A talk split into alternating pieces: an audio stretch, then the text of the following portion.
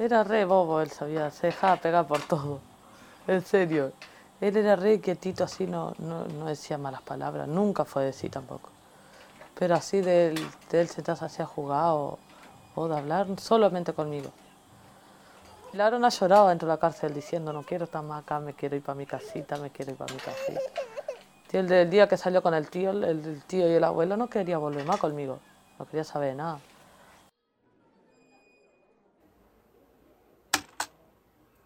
Daniela tiene 28 años, es rubia, pero en sus raíces se deja ver el oscuro real de su pelo.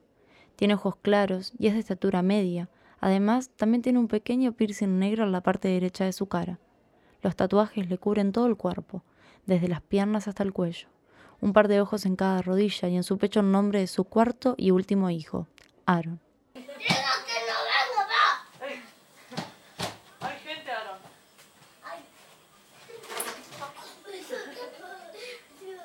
Daniela estuvo privada de libertad tres veces. La primera fue por venta de drogas, la segunda fue por lesiones y la última también fue por drogas. En esta ocasión fue detenida junto al padre de Aaron. Él fue trasladado al sector masculino de la unidad número 20 de Salto con una pena de dos años y cuatro meses. A ella la condenaron por un año y medio de prisión. Para ese entonces, Aaron era pequeño, así que ingresó a la unidad junto con sus padres. Madre e hijo fueron alojados a la casona y a 100 metros de distancia estaba su padre. Afuera quedaron los tres hermanos de Aaron, Tadeo, Henry y Luciano. Él, viste, se ponía a jugar y decía, dale Toto, Toto es él. Dale Henry, Luciano, no, no me peguen, lo imaginaba así a los hermanos. Y si yo le pregunto ahora, ¿vos la dejás mamá sola, Aaron? Y, te va, y le digo, si mamá se va, sí, no quiere saber nada, volver que no, que él se queda con los hermanos y que no, y que no, y que no. Dice que si el día hoy o mañana va a pasar algo, no va a querer irse conmigo, no quiere.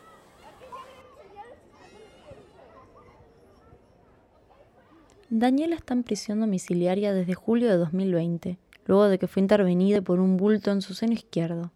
Gracias al arresto domiciliario, ella puede vivir con sus cuatro hijos y Aaron pudo reencontrarse con sus hermanos.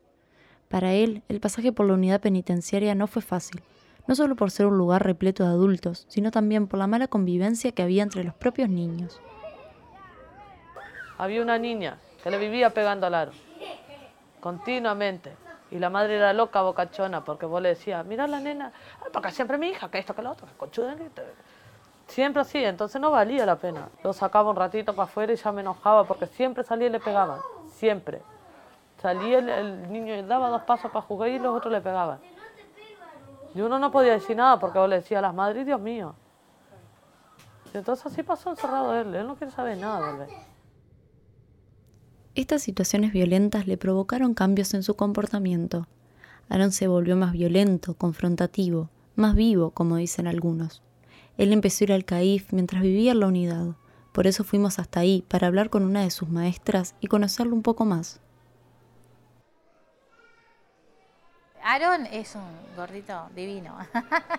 gordito porque es gordito. Y lo que le gusta más es comer, le encanta. Es divino, amoroso. Eh, eh, yo lo tuve el año pasado en la sala de dos y este año pasé a la sala de tres de ocho horas y él pasó conmigo.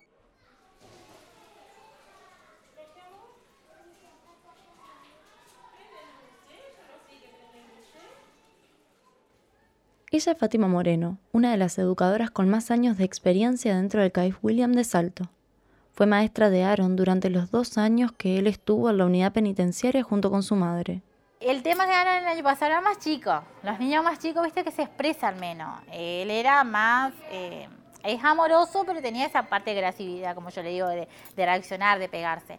Y como yo tenía dos nenes ahí, se peleaban mucho, ¿viste? Entre ellos, porque se veían todo el tiempo y se peleaban pero esa es la reacción que hacen también cuando vos tenés varios nenes en la misma clase, ellos se pelean, ¿viste? Porque se pelean porque quiere todo, se pelean porque quiere estar más con vos, es ese interno ahí. Ellos tienen el cambio, la mayor, la mayor parte de los niños, eso violento, eso de, protegerse, de, viste que están todo el tiempo. Claro, ellos ven arma, ven esto, policía, están continuamente con ese juego simbólico de que te voy a matar, que te voy a agarrar, que pero es, por el entorno donde ellos están.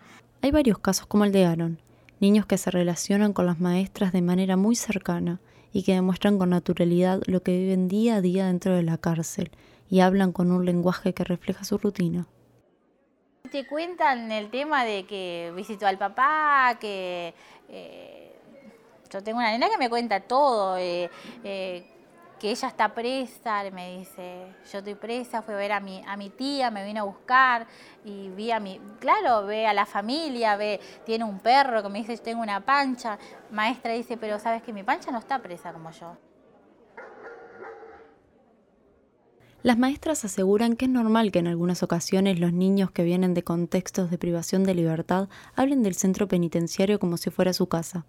Hasta el propio Aaron le llamaba la casa grande a la cárcel de Salto lo hablan como que si fueran en la casa que está. Porque ellos te dicen, esa es mi casa, yo vivo con mi mamá, mi tía, pero a veces no son tías, son, son eh, los que se, me parece a mí son otras presas que la llaman tía, porque en realidad no son tías. Porque yo le pregunté el otro día y me dijo, no, mi tía, mi tía está afuera, pero yo tengo otra tía ahí adentro porque se dicen tía, primo, se dicen entre ellos. En la unidad número 9 de Montevideo, que es la única especializada en alojar a madres con hijos, nos explicaron que pasaba algo similar. Así que decidimos llamar a Joana Yasso, una de las operadoras penitenciarias que está en el día a día con los niños. Ella nos contó que a pesar de que los niños no están privados de libertad, sí lo sienten y lo expresan de esa forma. ¿Qué tal? Los niños igual uno les habla de otra manera, ellos entienden todo, tipo, veces es difícil escucharlos hablar con léxico de cárcel, ¿no? Que digan guardia, que digan patio, que digan este, salió en libertad, está en libertad. ¿Ves? Cosas así te matan, porque si, ah,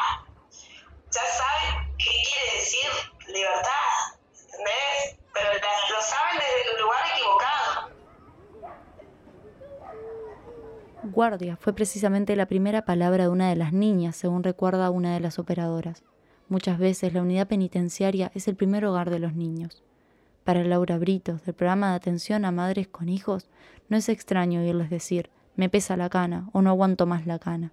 Su lenguaje es el lenguaje de las presas. Incluso algunos nos han transmitido, ¿no?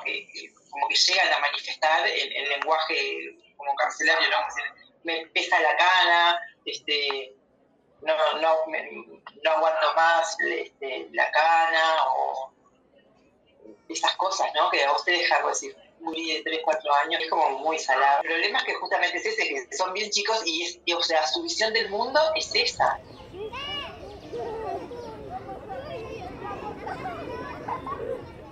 Según la psicóloga del CAIF William, Claudia Costa, este lenguaje adulto que se replica en el niño se debe a que se encuentra en la etapa de adquisición. También sucede que muchos de los niños que viven en el mismo contexto logran entenderse, pero a veces no logran una comunicación eficaz con los demás niños de su sala.